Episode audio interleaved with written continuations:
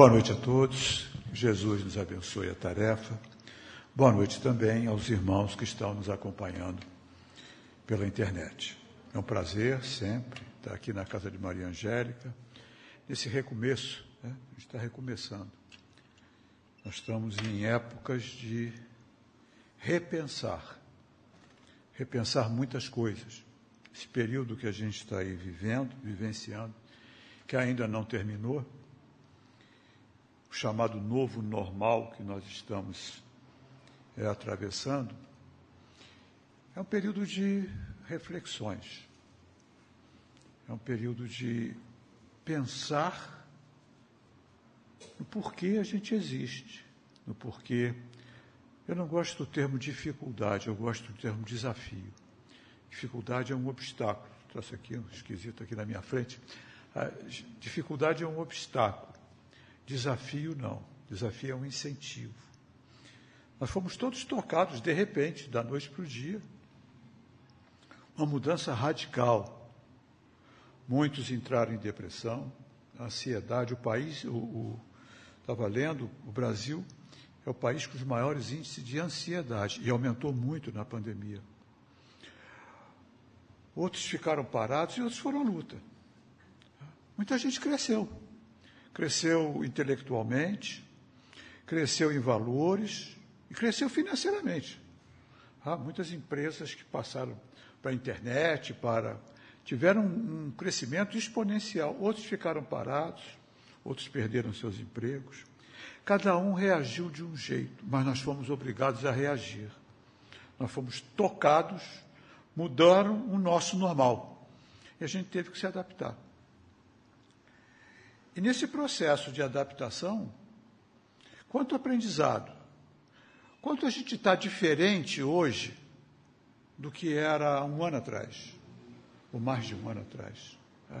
Começou em março, abril, mais de um ano atrás. Como a gente está diferente, como a gente cresceu, como a gente cresceu intelectualmente, como a gente hoje domina meios de comunicação que a gente nem fazia ideia, nunca tinha usado. Para mim, antes da pandemia, Zoom era um barulho. Tá? Zoom. Né? Barulho. Agora é uma ferramenta fundamental para a gente trabalhar. Tá? YouTube a gente via lá, procurava um filminho, uma coisa qualquer. Hoje a gente está aí no YouTube. Eu virei youtuber, olha só que coisa fantástica. Tá? Um influenciador digital. Não é com essa. Também não tem cabelo azul, nem vermelho, né? não vou, nem tem cabelo. Como é que eu vou ser influenciador? Tá? Mas espalhou o conhecimento. Cada casa, cada casa nossa virou um centro espírita, perceberam isso? Porque se expandiu. Nós, fomos, nós passamos a assistir palestras em casa, fazer curso em casa, cada casa nossa, os centros espíritas se espalharam. Cada casa nossa virou um ponto de luz. Outras viraram um ponto de trevas, mas certamente não foram as nossas. E isso é parte do processo permanente, permanente de aprendizado. Porque só existe uma razão para a gente estar encarnado na Terra. Só uma. Mas nenhuma. Uma só. A gente está encarnado aqui para aprender. Só isso. Aprender o quê? Aprender a usar o livre-arbítrio. Essa é a função da nossa encarnação. Nesse nosso período evolutivo, nós só temos uma coisa a fazer: aprender a usar o livre-arbítrio. Ou seja, a capacidade de fazer escolhas, a liberdade, perdão, de fazer escolhas. Atrelado à obrigatoriedade de sofrer as consequências dessas escolhas. Porque a gente é livre para plantar, mas a colheita está associada ao plantio. A semeadura é livre, a colheita é obrigatória. Já nos ensinava o Senhor Jesus. Se não gosta de abacate, não planta abacate porque vai colher abacate. Então, é nesse processo nosso de usar essa ferramenta evolutiva que é o livre-arbítrio, a gente está aqui nesse desafio de viver em conjunto, de viver agrupado, na troca. Porque é na troca que a gente vai usar a nossa capacidade é, de. É, a nossa vontade. Nós somos um animal, eu sempre repito isso, para quem me acompanha há alguns anos, quem tem é, o carinho de me acompanhar por alguns anos, sabe que eu, que eu sou repetitivo em muitas coisas. Tá? Nós somos um animal que precisa do bando. Nós precisamos, nós precisamos um dos outros, nós não vivemos isoladamente, nós precisamos da troca. Nós precisamos das conquistas dos outros oferecendo as nossas conquistas. Então nós precisamos do grupo. E isso nos leva a ter que repensar muitos valores, porque o grupo é mais importante que o indivíduo. Porque qualquer um de nós aqui tem importância dentro do grupo, sem dúvida nenhuma. Mas se sair do grupo, o grupo não vai sentir. Vai se ajustar rapidamente. Pode ser o homem mais importante do mundo. Pode ser a pessoa, diretor, CEO da maior multinacional que existe. Ele vai ser substituído. Em menos de dez dias, ninguém mais se lembra dele. Porque é um indivíduo, é peça. Peça é substituível. Mas o conjunto é mais importante que então o conjunto é mais importante que o indivíduo. Quando a gente tiver esta percepção, nós damos um ganho evolutivo fantástico. E nós estamos vivendo esse momento, que é um momento diferenciado na humanidade, totalmente diferenciado. Em nenhum momento a humanidade, como um todo, passou por uma crise dessa. Já passamos por crises setoriais, sem dúvida nenhuma. Guerras, Primeira Guerra Mundial, Segunda Guerra Mundial, nós passamos uh, por várias crises setoriais, mas ali, restrito, uh, o Brasil, por exemplo, na Segunda Guerra Mundial, mandou lá um, grupo de expedicionários fantásticos, nossos, uh, sempre o nosso respeito, aqueles que foram lutar pela liberdade fora do nosso país, mas foi um grupo pequeno. Aqui, praticamente, nós não sofremos os horrores da guerra, como sofreu a Europa a Primeira Guerra Mundial também, mas não sofremos esses horrores. Passamos dificuldades aqui e ali, mas não sofremos isso. Mesmo a tal gripe espanhola, que foi uma, uma complicação, ela levou muito tempo para ir chegando. Os, os ajuntamentos eram muito menores. As cidades eram mais espalhadas, mais gente no campo. Então a contaminação foi muito mais lenta. Não tinha avião, havia navio, então a coisa foi muito mais lenta. E foi muito mais fácil de ser absorvida. Nós, nesse momento, não. Tudo muito rápido. Porque os aviões, o aglomeramento, as viagens aéreas, tudo muito rápido.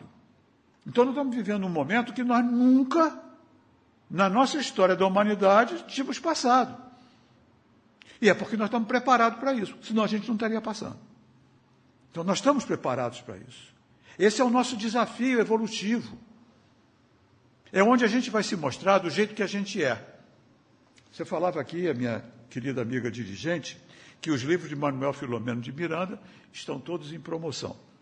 Manuel Filomeno de Miranda é um repórter da espiritualidade é, que vem através da mediunidade de Valdo Franco.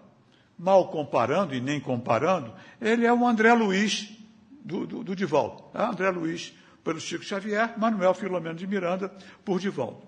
E no último livro de Manuel Filomeno de Miranda, Caminho do Mundo de Regeneração, ele está falando exatamente desse momento. Acho que muitas pessoas já tiveram a oportunidade de ler. E é um livro severíssimo em termos de advertências, extremamente severo, porque nós estamos num momento de definição. Cada um está se mostrando como é. Jesus falou isso: não há nada oculto que não venha a ser descoberto. Cada um de nós, nesse momento de crise, porque é uma crise. Está se mostrando como é. E alguns de nós estão mostrando o pior lado que tem. E alguns de nós estão mostrando o melhor lado que tem. E a gente está vendo isso com muita clareza. Tomara que esteja vendo isso no espelho. Porque não é para observar no outro, é para observar em nós. Como é que a gente está reagindo a esses estímulos externos completamente diferentes, do qual ninguém tem experiência. Nós estamos criando a experiência. Filósofos, teólogos, pensadores de todas as épocas, nenhum deles passou por isso. Ninguém tem, como se fala hoje, expertise. Nós estamos criando uma expertise de passar por crise. E é na crise que a gente cresce. E a gente está crescendo. A gente está se mostrando. A gente está se aperfeiçoando. E é o tema da gente vai falar hoje. Nós estamos falando Nós vamos falar hoje da. Me perdoem aqui. Da perfeição. O capítulo é perfeição moral. O último capítulo das leis morais, capítulo 17, da perfeição moral, as virtudes e os vícios. É exatamente o que a gente está passando.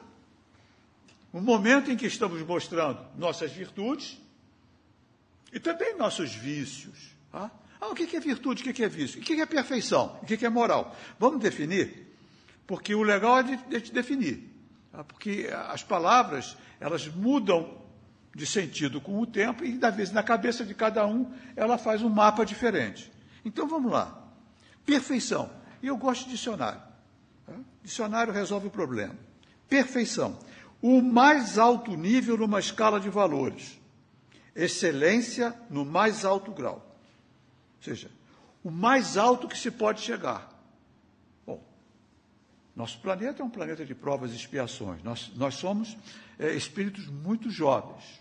Nós estamos ainda muito longe do mais alto grau que se pode chegar em termos evolutivos. Quando a gente compara com a espiritualidade superior, quando a gente se compara, e não precisa ser espíritos é, do porte de Jesus, Jesus então é covardia. Né? Mas a gente vai ver é, alguns espíritos. Irmã Maria Angélica, um espírito de luz, ela está num grau evolutivo superior. Doutor Bezerra de Menezes, André Luiz, André Luiz criou esse grau, ele escalou. Emmanuel, nós vemos um patamar diferente. Nós vemos mesmo entre encarnados. Uma Madre Teresa de Calcutá, um Chico Xavier, Albert Schweitzer, pessoas que marcaram a época pela sua moralidade, não pela sua intelectualidade, mas pelo seu aperfeiçoamento moral. Tá bom. bom então a perfeição para nós ainda é uma utopia? Não, ela é uma meta. Ela não é uma utopia, não é algo inalcançável, ela é uma meta.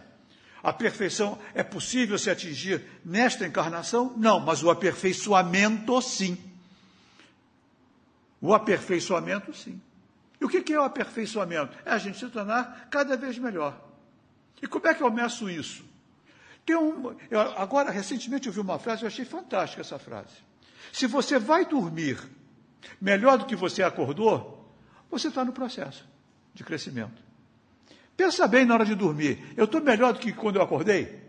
Tá bom, não vai dar aquele salto evolutivo de virar Jesus, né, de repente. Mas eu, eu vou dormir melhor do que eu acordei? Se eu vou dormir melhor do que eu acordei, eu estou no caminho certo. Eu estou no meu aperfeiçoamento. Seja ele intelectual, seja ele moral.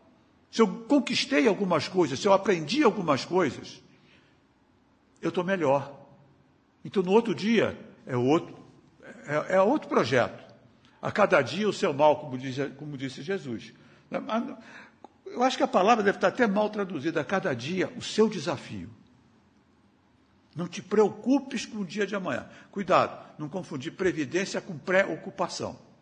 Previdência é você ter visão, é, ter metas e ter visão. Preocupação é se ocupar antecipadamente com aquilo que não aconteceu. Preocupação gera ansiedade. E é o que está acontecendo. A gente está preocupado.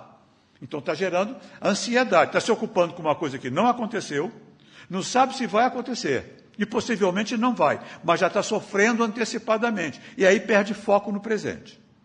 Então, preocupação é uma coisa complicada. Previdência, não. Então, você fazer lá um investimento no seu conhecimento, um investimento no seu patrimônio, na sua aposentadoria, para depois, num, num, é, desfrutar disso, isso é previdência. Pré-ocupação é coisa diferente. Então, perfeição é o grau máximo, mas para chegar no grau máximo passa pelas etapas. E cada etapa tem uma avaliação, como uma série escolar. Kardec usa muito esse, esse,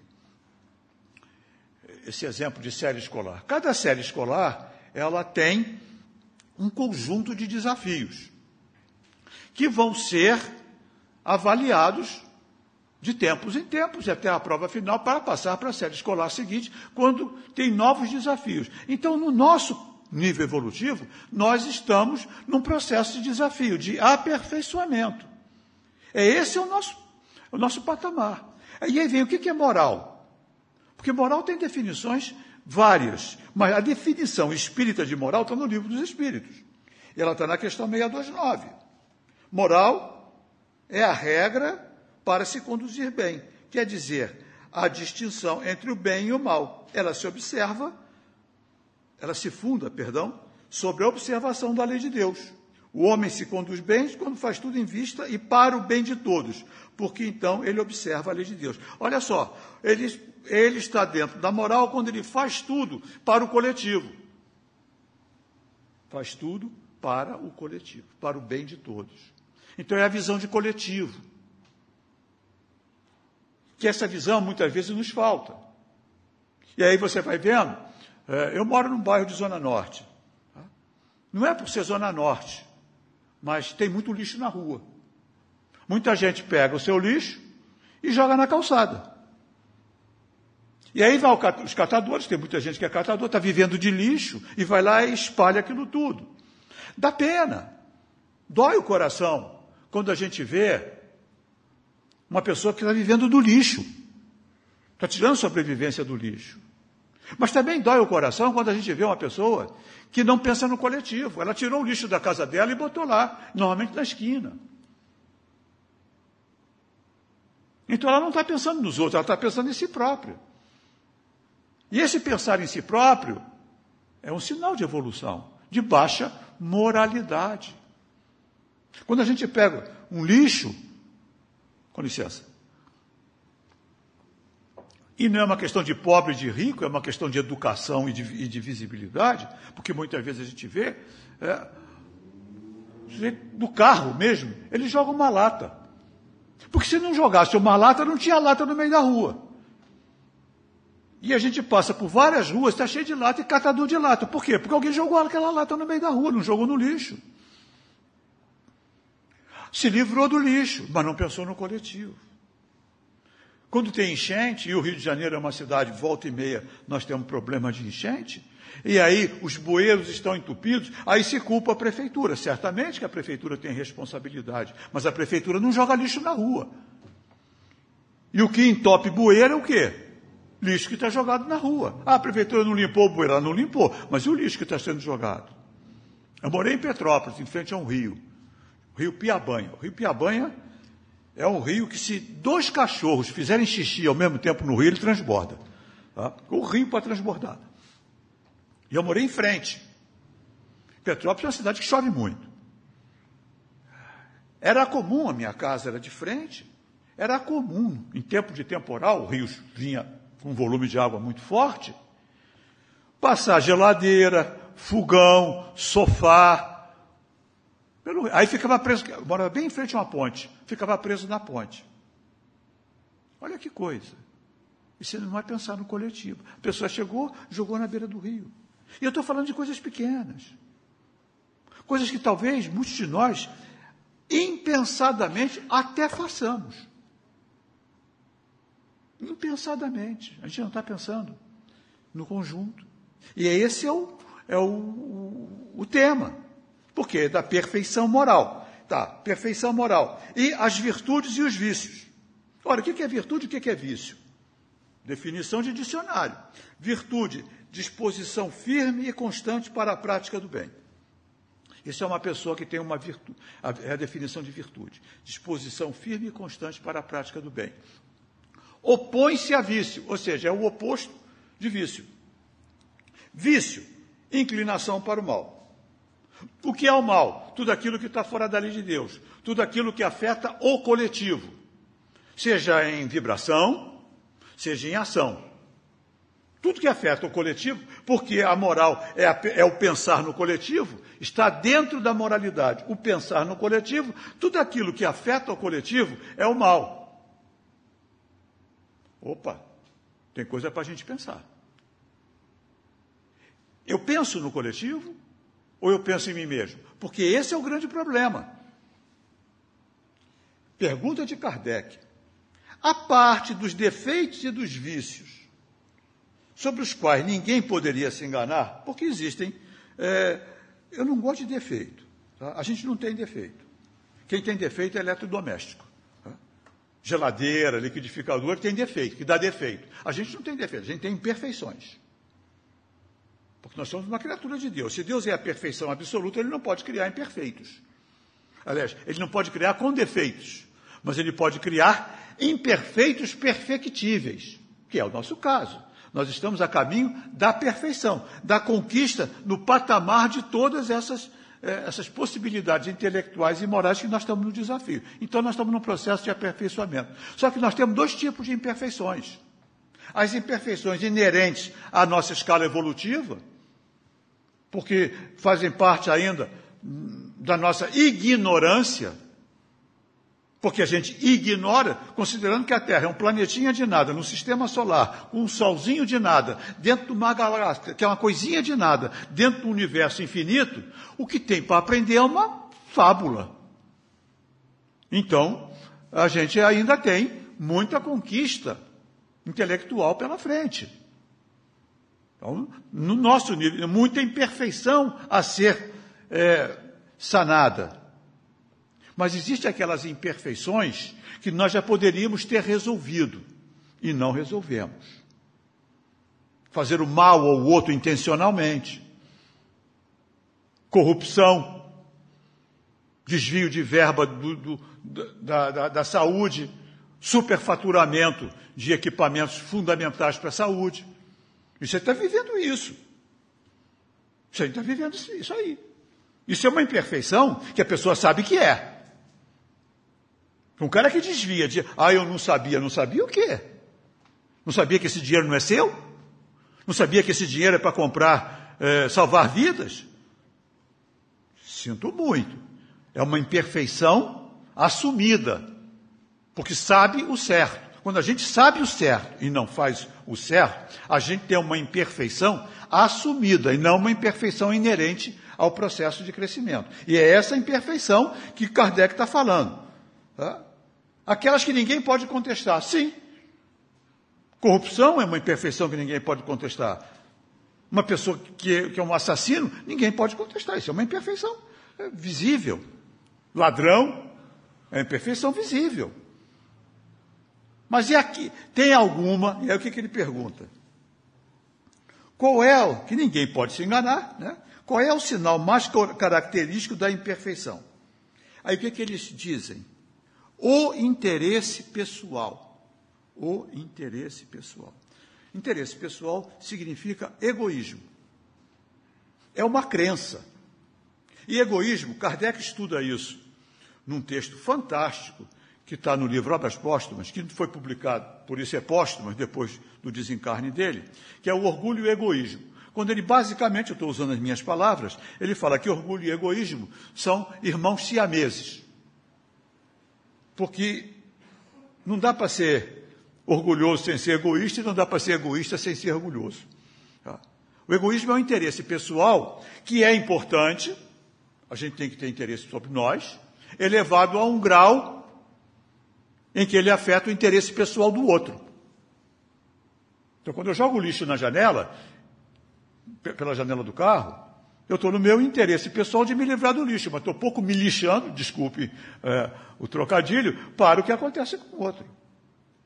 Então, o meu conforto em detrimento do conforto do outro. E o orgulho é a pessoa se achar melhor do que a outra, porque tem uma posição social melhor do que a outra, com mais direitos do que o outro. Então, orgulho e egoísmo andam juntos. E são duas crenças. São duas crenças perniciosas porque nos leva a fazer escolhas, nós fazemos escolhas baseadas nas crenças e nos valores. Se tem valor, eu busco é, aquilo, e se eu acredito que eu posso, eu for. Se eu não acredito que eu não posso, eu não vou. Então são duas crenças que distorcem a nossa visão de realidade. Quando a gente se acha melhor do que o outro, com mais direito do que o outro, a gente está com uma visão distorcida de realidade. Porque ninguém é melhor do que ninguém, nem pior do que ninguém, nem está é, em posi posição social, faz parte da heterogeneidade que nós vivenciamos. Eu estou aqui numa posição social de passar informação temporária, que vai acabar, daqui a pouco acaba o tempo, me mete aqui um cartão amarelo, um cartão vermelho, eu tenho que calar a boca. E talvez eu tenha aqui, no, aqui dentro doutores, pós-graduados. No meu curso de evangelho, meu curso de evangelho, o curso de evangelho é de Jesus. Né? O curso de evangelho que eu oriento lá no, no, no meu centro, eu tenho pós-doutores, gente graduada, me ouvindo. Me ouvindo. Porque ali é, a posição social daquelas pessoas é muito maior, intelectual é muito maior que a minha. Mas naquele momento eu estou passando uma informação. É uma troca. Esse relógio. Ah, esse relógio tem uma montanha de peça. Qual é a peça mais importante desse relógio? Não tem. Não tem. Agora tem uns relógios eletrônicos e tal, que é tudo. Mas não tem peça mais importante. Porque se aquele parafusinho que está lá dentro der um piti nele, qualquer, e dizer, agora eu vou, eu vou embora, não quero mais trabalhar para vocês, o conjunto todo para. Ah, os ponteiros, ah, bonito. Eu acho bonito. Se não fosse bonito, eu não tinha comprado. Para mim é bonito. Tudo é bonito. Essa parte aqui de fora, ela é o visual. Então o ponteiro pode se achar mais importante que aquela porquinha, aquele parafusinho lá de dentro? Não, ele está aparecendo mais. Mas sem aquela porquinha, aquele parafusinho, já era. Não funciona. O que, que adianta um relógio que não funciona? Lindo, funciona? Não, não presta para nada. Pensa que a gente é um coletivo. Não importa se a pessoa tem uma posição é, não valorizada financeiramente, porque acontece, às vezes a valorização financeira é baixa, porque tem mais oferta, e isso é uma, uma regra de economia, mais oferta é, do que procura, o salário cai. Menos oferta e muita procura, o ganho é alto. Então, daí vem as posições sociais. Certamente, um médico né, tem condições é, de ganhar mais do que uma faxineira, do que uma diarista, do que um balconista. Mas não tem mais importante. Não tem mais importante. Porque cada um, cada um faz uma função dentro do conjunto. Quando aqui no Rio de Janeiro teve uma greve de garis, e a gente às vezes nem olha para a cara dos garis, eu, pelo menos eu tenho essa característica. Eu cumprimento o gari da rua quando eu passo, é, me cumprimenta, e eu tenho essa característica, porque eu acho que. É, se eu passei por uma pessoa que está ali todo dia, fica esquisito não cumprimentar. Fica estranho. Então, o cumprimento. Certo? Eu não conheço o seu nome, mas cumprimento. Porque ele está fazendo uma função extremamente importante. Quando teve uma greve de gari, se tiver uma greve de gari, em uma semana isso aqui vira uma porcalhada que não tem mais tamanho. Olha, olha, olha a, a, a importância daquela profissão. Olha a importância daquela profissão. Se tiver uma greve de motoboy, porque agora a gente depende de motoboy, já reparou? Porque Está tudo chamando por, tudo por entrega. A gente depende de motoboy. Se tiver uma greve de motoboy, a gente está frito, morre de fome. Né? Porque não, tem, não, entrega. Às vezes eu vou no mercado, tem mais rapi né? do que gente comprando. Que, claro que é gente, né? mas do que cliente. Aqui não, aqui não. Vem agora do Mundial com a minha mulher, mas lá perto da minha casa tem um Mundial também. É assim de comprador do rapi. Que é, normalmente é motoboy. Às vezes tem mais gente do Rapi no mercado, tem caixa exclusivo para eles. Já tem caixa exclusivo para poder, poder andar rápido, porque o faturamento do mercado também depende. A gente depende, e é uma função que a gente nem, muitas vezes ignora. É a, é a porquinha, é o parafusinho que está aqui por dentro, mas pertence a um mecanismo maior. Então, o interesse pessoal quando ele extrapola, a gente tem que ter interesse pessoal, é instinto de preservação. Quando ele extrapola e invade o interesse do outro, a gente está no mal. A gente está no mal. Eu tenho pessoas, como eu disse, eu moro na Zona Norte. Eu conheço pessoas, né, prestadores de serviço, que cobram preços diferentes para a Zona Norte e para a Zona Sul para fazer a mesma coisa. O que, que é isso? Está certo? Pensa, pensa se isso está certo. Para ele está. Ah, não, mas quem mora na zona, na zona Sul tem dinheiro. Qual é o valor do serviço? É 100? Então é 100. Não importa se é numa casa na Praça da Bandeira, no Meia, no Engenho de Dentro, no Recreio, na Barra, num condomínio de luxo. Esse preço desse serviço é 100, mais a deslocamento. Tudo bem, se deslocar para a Barra e para o Recreio é mais caro, você coloca o preço do deslocamento. Até aí tudo bem. Mas o valor do serviço é esse. E nós não temos isso só em prestadores de serviço, não. Nós temos em médicos. Vai ver a consulta do médico aqui, desse mesmo médico no centro da cidade ou num, ou num hospital mais popular. É completamente diferente. Ah, mas ele presta serviço diferente. Que médico é esse? Que médico é esse que presta serviço diferente dependendo de quem está atendendo? É meio complicado um médico desse. Ou ele é médico e a pessoa tem uma doença e essa doença precisa ser tratada independente do, do valor que ela ganha, que ela tem. Já vi médico dizer, ah, mas é plano de saúde, e daí? Se é plano de saúde. Plano de saúde paga menos. Problema seu com o plano de saúde, não é comigo. Se não, sai do plano de saúde e pronto, fica o seu consultório sem plano de saúde. Isso é interesse pessoal. Olha nas pequenas coisas.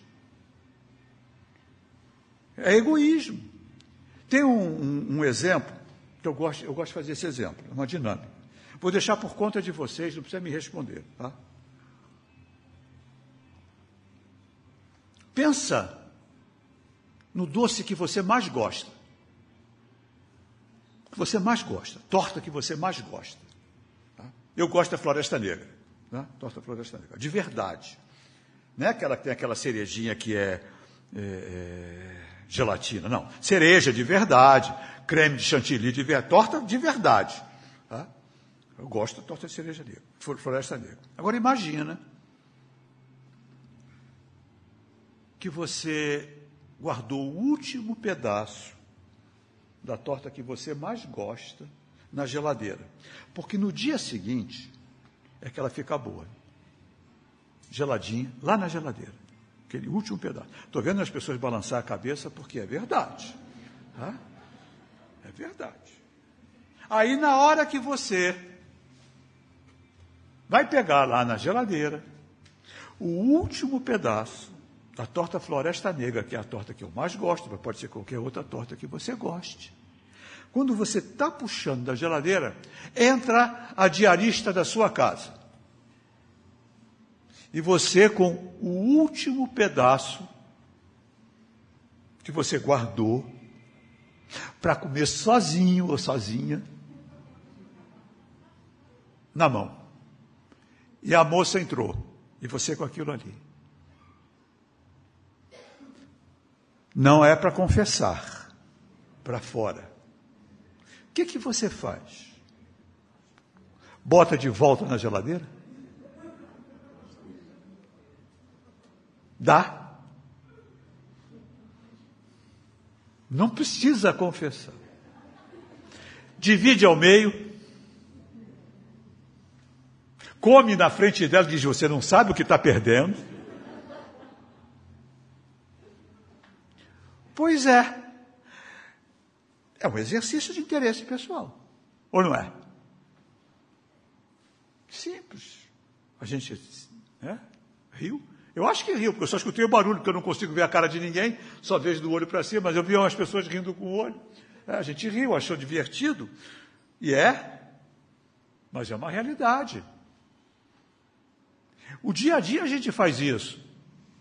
O dia a dia a gente é colocado pelo interesse pessoal. É numa condução, é no mercado. Vai faltar é, alguma coisa. Some. Vocês viram quando começou a pandemia? Teve uma crise de papel higiênico. Faltou papel higiênico. Eu não sei, confundiram uma doença respiratória com uma doença intestinal. Só pode ter sido. Mas eram carrinhos e mais carrinhos de, de papel higiênico. Eu, eu, eu olhava para aquilo. Mas o que está acontecendo no, no planeta? Quantas. Tem gente com papel higiênico estocado há mais de um ano, porque comprou tanto e não usou. Porque o problema era respiratório, não era intestinal. Então, o papel higiênico continua sendo o mesmo gasto. Se você escutar que vai faltar pitanga Vai sumir a pitanga do mercado. Porque a pessoa vai estocar pitanga. Nunca comeu pitanga na vida, mas ela vai estocar pitanga. Pô, vai faltar pitanga. Isso é interesse pessoal. Isso é interesse pessoal. Se estoca. E o resto das pessoas? Aí tem gente que vai e doa. Aqui as cestas básicas. Eu tenho um amigo, vou citar nome, provavelmente não está me assistindo. Ele é comerciante pequeno. Ele é muito voltado para o atendimento de população de rua. Tão voltado que ele montou uma ONG para socorrer população de rua. Mas ele é um comerciante pequeno. E ele faliu, faliu na pandemia. Faliu, acabou. Não tinha gente na loja dele. Quebrou. Ele não tinha como comprar mercadoria. Ele começou a vender antecipadamente para fazer caixa. Mas nem assim. Não conseguia pagar o aluguel da loja, quebrou. Ficou sem renda. Mas ele não parou de trabalhar na rua. Ele não parou. Essa pessoa tem um interesse coletivo mais forte que o interesse pessoal dele, porque ele ficou sem renda. Não sei nem como é que ele está se virando. Se ele arrumou um emprego, alguma coisa. Mas eu, eu sei que ele continua trabalhando na rua, porque volta e meia ele posta é, alguma coisa com relação ao atendimento pessoal de rua. Esse tem caridade no coração, porque o oposto do interesse coletivo no interesse pessoal é caridade.